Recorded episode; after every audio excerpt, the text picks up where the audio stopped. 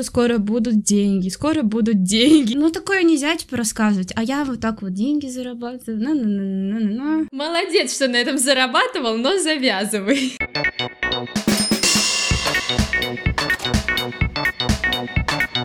Всем привет! Это подкаст «Плюс-минус деньги» Это история о молодых людях, которые только начинают зарабатывать. и пытаются сделать это любыми способами. Мы его ведущие Диана. И Полина.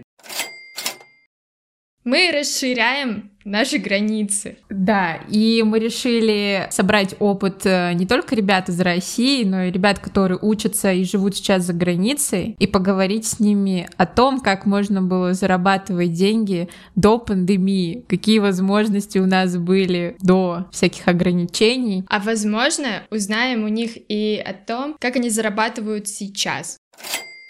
Влада, привет! Всем привет. Привет! Расскажи, пожалуйста, где ты сейчас учишься? Я учусь в Чехии, в городе Прага, в высшей школе экономики. Интересно, что мы с Дианой не называем наши университеты, мы говорим, что мы студентки, но мы не называем наши университеты, потому что здесь сейчас э, начинается какой-то тренд на то, что нельзя высказывать свои позиции от лица студента какого-то конкретного университета. Э, университет начинает наказывать за это, если узнает о том, что высказана какая-то плюс-минус радикальная позиция и упомянут при этом университет. Ты решила Поэтому сразу с наболевшего, да, начать, Полин?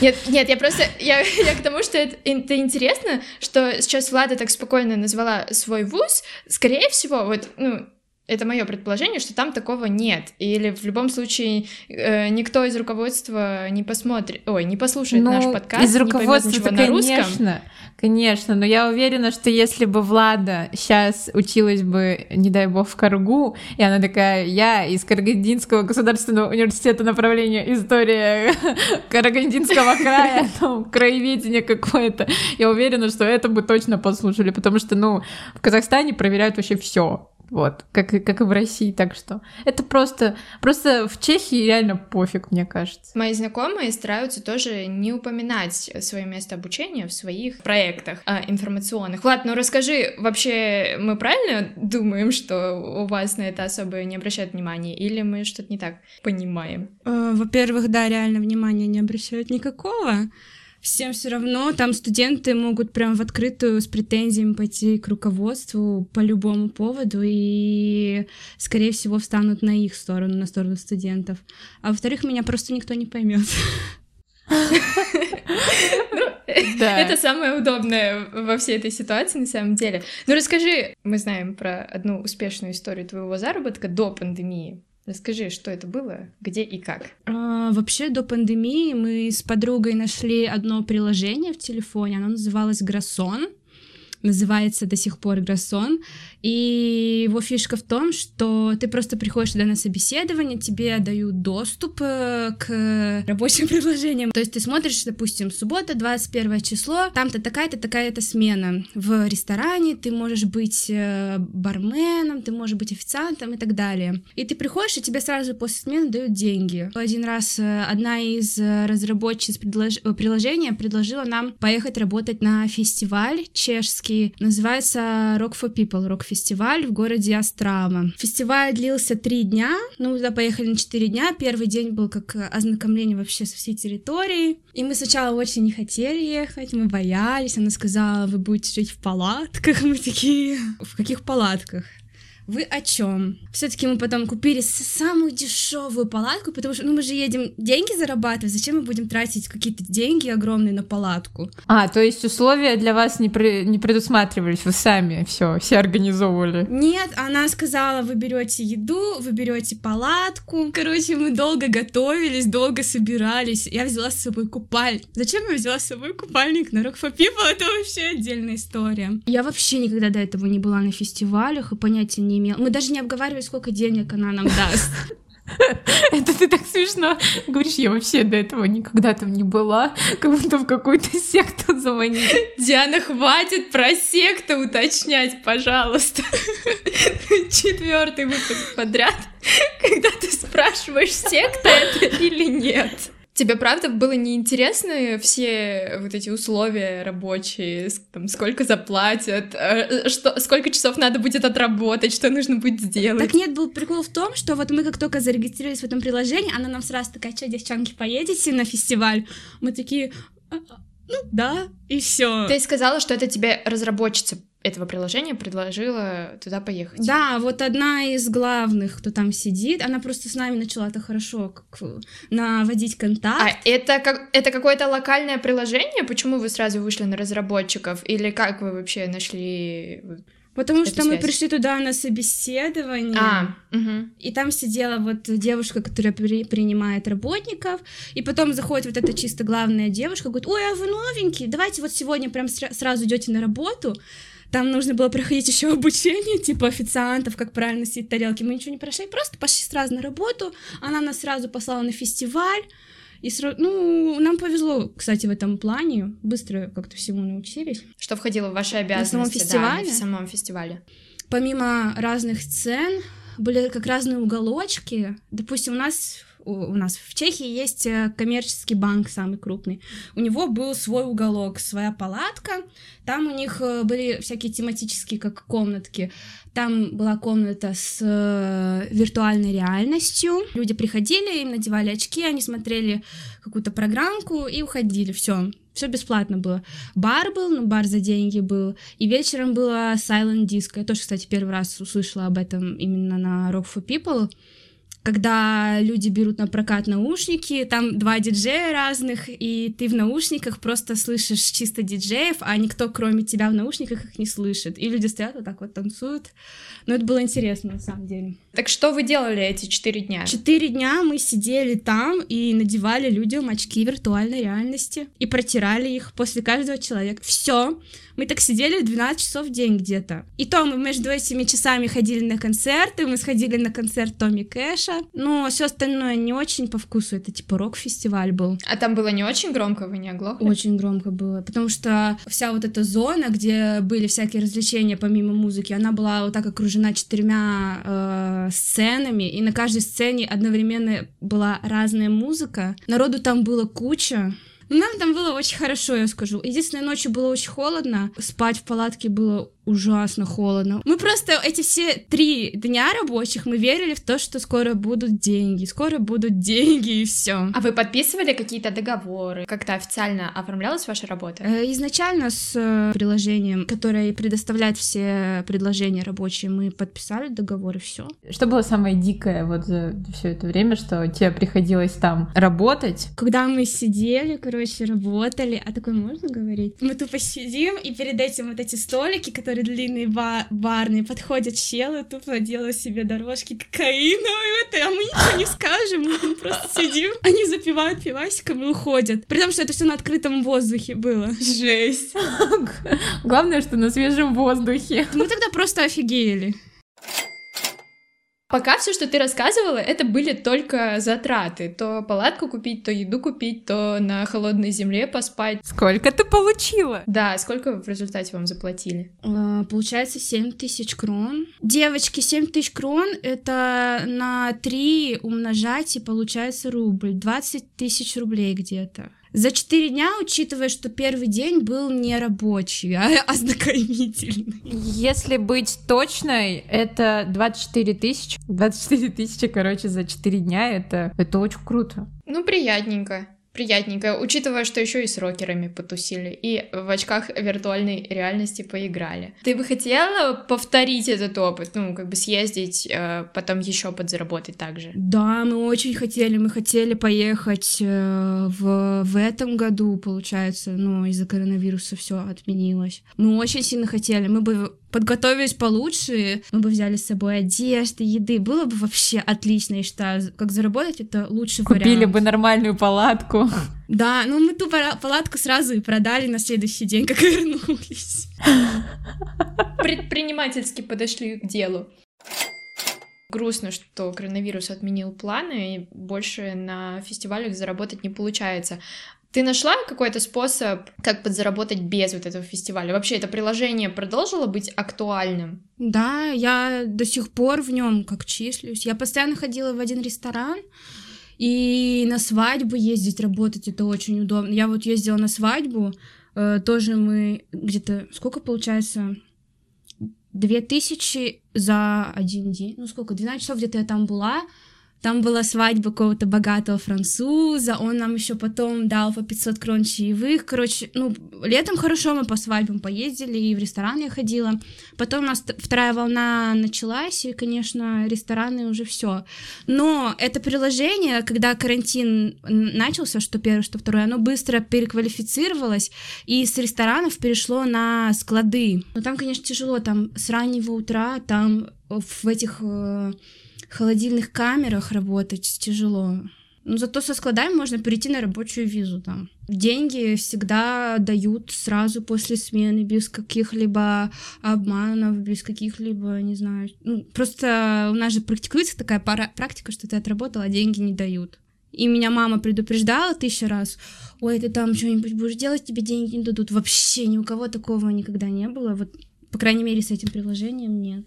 Там нет, нет проблем со студенческой визой. А, ну проблема в том, что по студенческой визе э, нельзя работать, по-моему, больше скольки часов. Не помню, сколько именно, допустим, 30 где-то часов нельзя работать. Да. Но вот это как-то не очень сильно контролируется. Никто особо не проверяет, сколько часов ты работаешь. Поэтому в чем тогда получается их основная цель, ну, этого приложения? Оно помогает студенту, ну, как бы напрямую найти работу или э, они как бы и выступают как работодатели? Они именно как посредники, то есть им и ресторан, в который я иду работать, допустим, я иду в четверг э, на 10 часов работать, э, мне ресторан платит, допустим, 130 крон на час, и еще за каждый час он платит именно вот этому приложению за то, что они дали им меня. Это как независимый отдел HR для всех компаний сразу. То есть они, они занимаются всей вот этой волокитой с э, собеседованиями, с оформлениями. На самом деле прикольно. Вот, пожалуйста, сделайте кто-нибудь нам такое приложение. Да жизнь станет, возможно, легче для российских студентов. Это очень удобно. Я, а я на них обижена, они меня задолбали. Потому что у них есть там правила тоже. Допустим, если ты э, идешь на смену, ты взял себе смену, кликнув в телефоне, ты не имеешь права от нее отказаться позже, чем за 24 часа. И что-то вот у меня случилось, прям, ну вот, я не могла пойти, я как бы отменила эту смену. Хотя в этом проблемы никакой нет, спокойно за 24 часа кто-то другой может ее себе взять. Они мне начали звонить, угрожать, что мы тебя сейчас заблокируем. Ну вот у меня что случалось, они мне вообще не прощали, никаких поблажек не давали, при том, что мы в нормальных отношениях. Во время пандемии ты как-то пыталась вновь зарабатывать, что-то делать? Конечно, всегда охота заработать. Началось дистанционное обучение. Я э, глубоко изучила один предмет, который студенты вообще напрочь не понимают. А мне почему-то он очень сильно зашел. Я именно нашла в нем огромный интерес. Э, бухучет называется. Мне вообще очень сильно нравится бухучет. Я не знаю почему. А его никто не понимает. И как-то я ребятам из двух с двух, да, университетов. Сейчас много у кого у русскоязычных, да и у чехов тоже чехи не понимают ничего. Пишу тесты за деньги. Сейчас в январе будет сессия, буду писать экзамены за деньги. А это очень распространено у ребят. Не знаю, работы нет, но деньги на покупку экзаменов всегда найдут. Ужас. Обалдеть.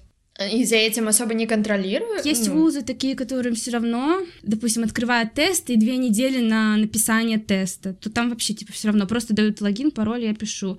А если под камерами они пишут, то делают скрин, а. я быстренько решаю, и все. Угу. Мнение распространенное, что на Западе все стараются пресекать любые списывания, любое читерство. Если вдруг кого-то именно сами студенты или даже школьники видят, что кто-то списывает, сразу жалуются на него, ябедничают. Это правда или это просто стереотип? Ой, я скажу, что это очень запутано. Ну вот, например, меня запугали настолько, что я, когда было живое обучение, я даже подумать не могла, чтобы что-то списать, что-то скатать. Ну, не напишу, так не напишу. А если знаю, то напишу. И мне рассказывали, не раз были случаи, когда просто один студент показывал на другого студента, и все, его выводят. Там сразу выводят, там никто не будет разбираться. Если ты поступаешь в университет, все, ты не поступишь сто процентов, если тебя за списыванием уличили.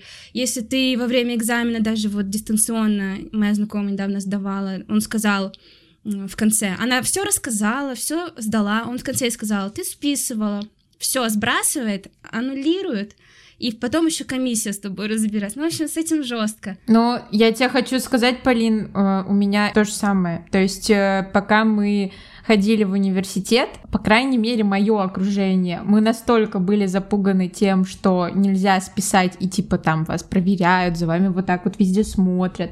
Здесь вопрос в том, э, что не просто преподаватели жестко следят, а студенты друг друга палят. Да, да. Про студентов не знаю, у нас все-таки как-то студенты друг к другу по-человечнее относятся. Вот. Ну, у нас э, так-то ребята, вот именно мои курсники, они все дружны. Мне кажется, никто не подумает друг друга этого. Но я просто слышала реально такие истории, что чех с русским общался, нормально относился, потом на экзамене русский достал телефон и делал, не знаю в чем, просто такое говорит, вот так вот. И все, его выводят. Почему ты перестала бояться? Почему ты стала помогать, давать списывать условно или даже решать за других тесты? Что поменялось? Так я боюсь-то за себя, я себе не буду ничего покупать, а другим помогать никто и не узнает, что это я. Кто-нибудь расскажет, что вот есть у меня такая знакомая, которая решает мне все экзамены, а другой возьмет и сдаст тебя. Или вы все анонимно делаете? Ну, а, а, один университет, там никто не знает, кто пишет, потому что я через девочку знакомую все делаю. Она просто говорит, хорошо, тебе напишут и все тогда-то, тогда. Это вот один. А второй я не боюсь, потому что там в Чехии будут разбираться не с тем, кто помогал, а с тем, кто просил помощи, а не со мной. А здесь, блин, со всеми будут разбираться. Ты еще с несколькими вузами работаешь, не только со своим. Да.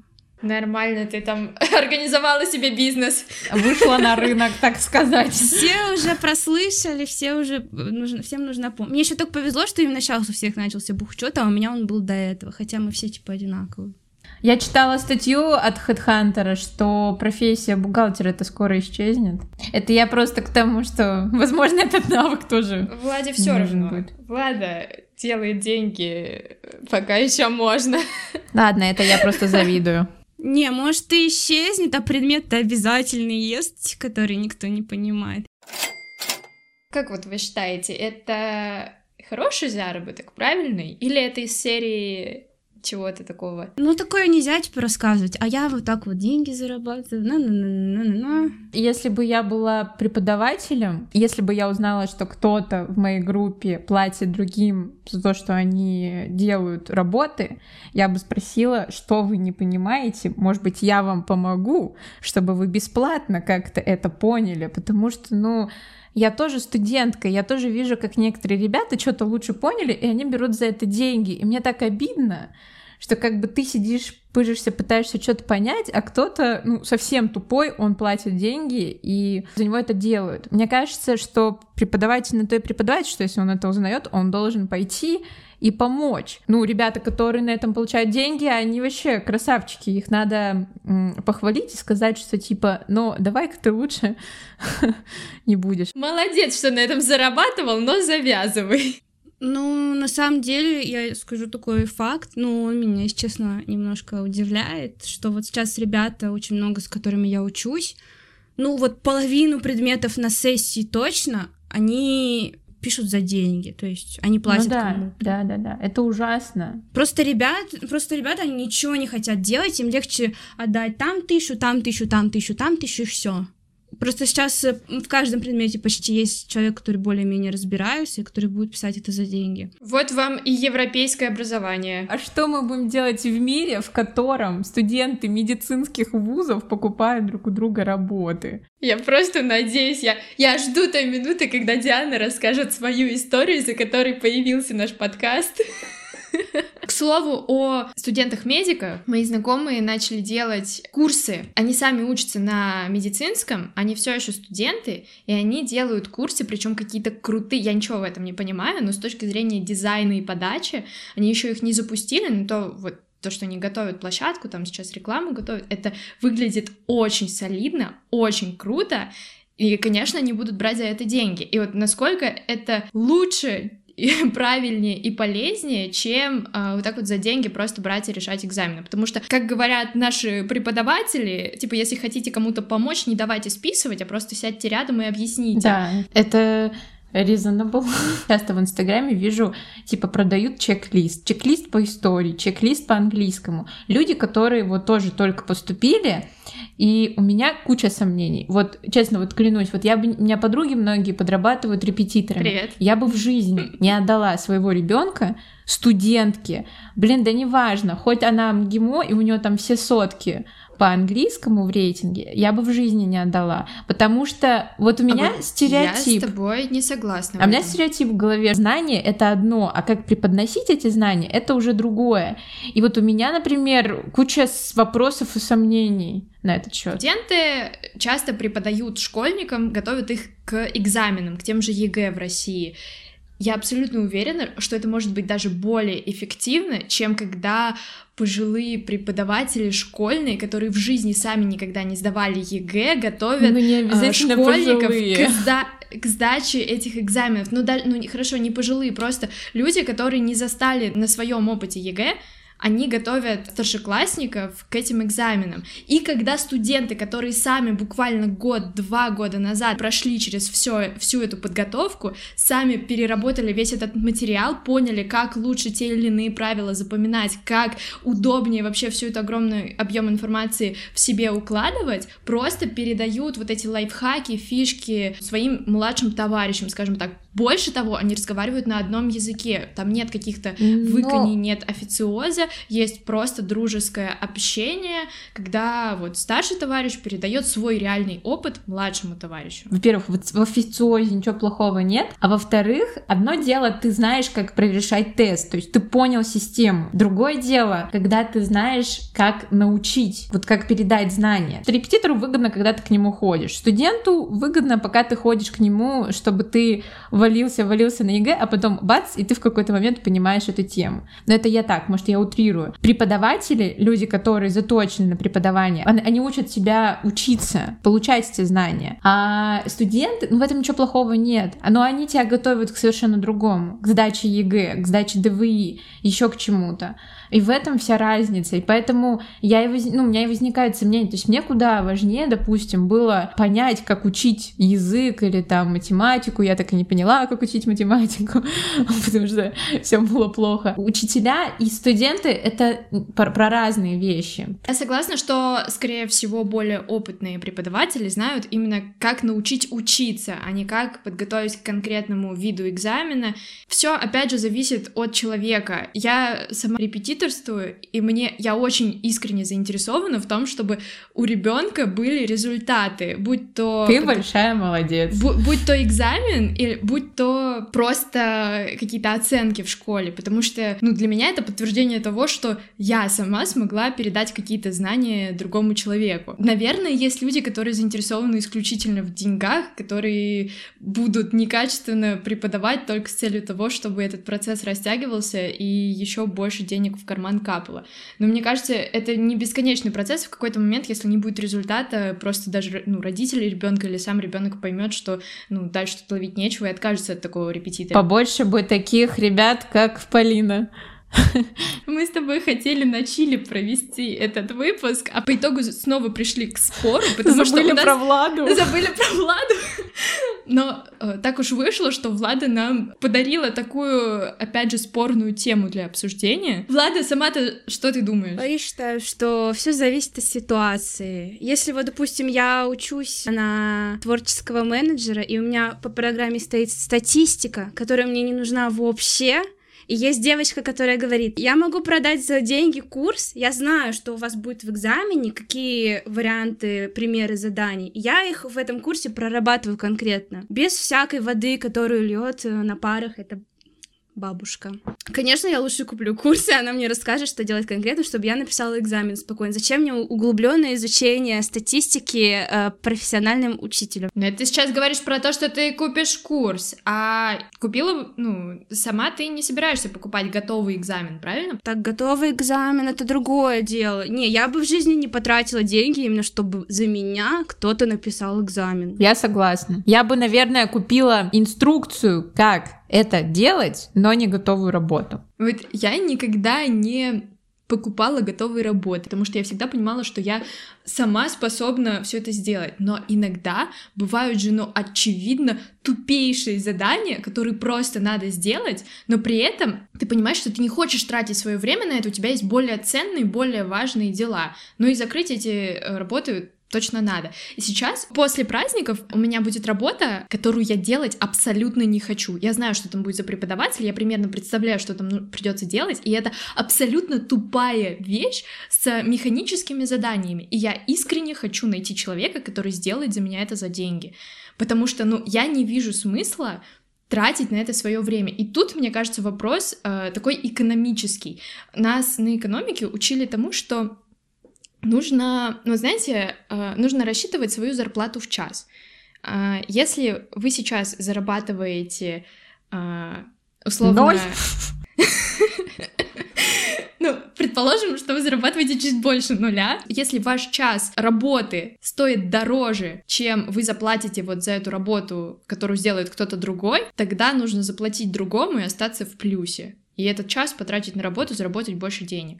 Если вы понимаете, что вы не зарабатываете эти деньги, что вы сейчас отдадите кому-то какую-то сумму за то, что он сделает за вас эту работу, и уйдете в минус, хотя могли бы сами просто потратить время и сделать эту работу, тогда лучше сделать ее сами, потому что вы останетесь в минусе. Развивайте смекалку и думайте, как выйти из этой ситуации, чтобы не тратить свои деньги, вот отдавать их кому-то. Вот я я узнала, как много у меня хороших друзей, которые готовы мне бесплатно что-то объяснить. И серьезно, то есть люди, они готовы тебе объяснить, и они это, ну, как бы мотивированы тем, что я лучше пойму это, если я сейчас тебе сяду и объясню.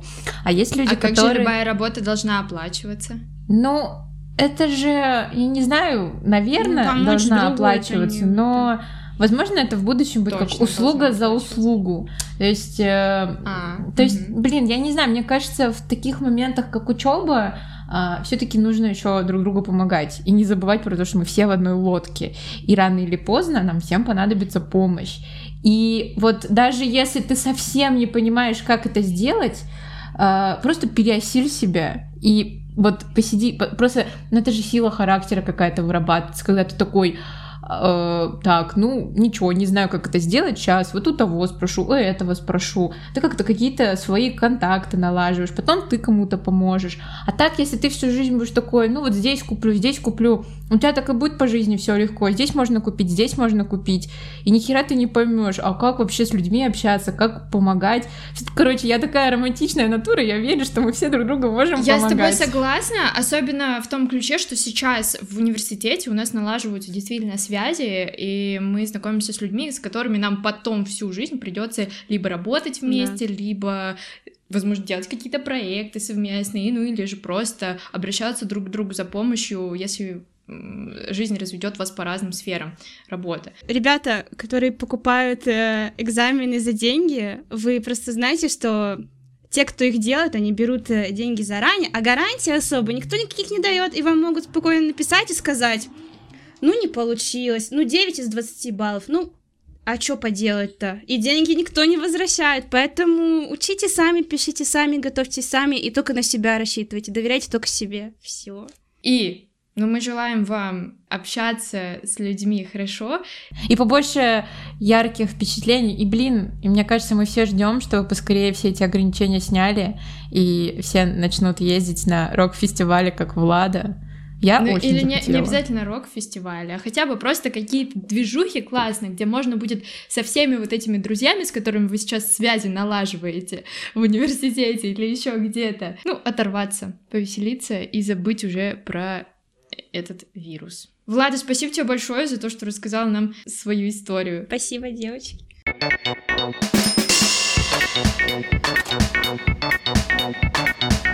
Последний выпуск в этом году. На самом деле запускать подкаст в декабре, когда все вокруг горит куча дедлайнов и сессия на носу было не самой лучшей идеей, но абсолютно в нашем стиле. Так что сейчас мы уходим на небольшие каникулы, чтобы отдохнуть, перезарядиться и вернуться к вам с новыми выпусками. Ну а лучшим подарком для нас станут ваши прослушивания, подписки на нас на подкаст-площадках в Телеграме и приятные отзывы, которые вы можете оставить там, где слушали этот выпуск. С наступающим! Услышимся уже в 2021 году. Пока-пока!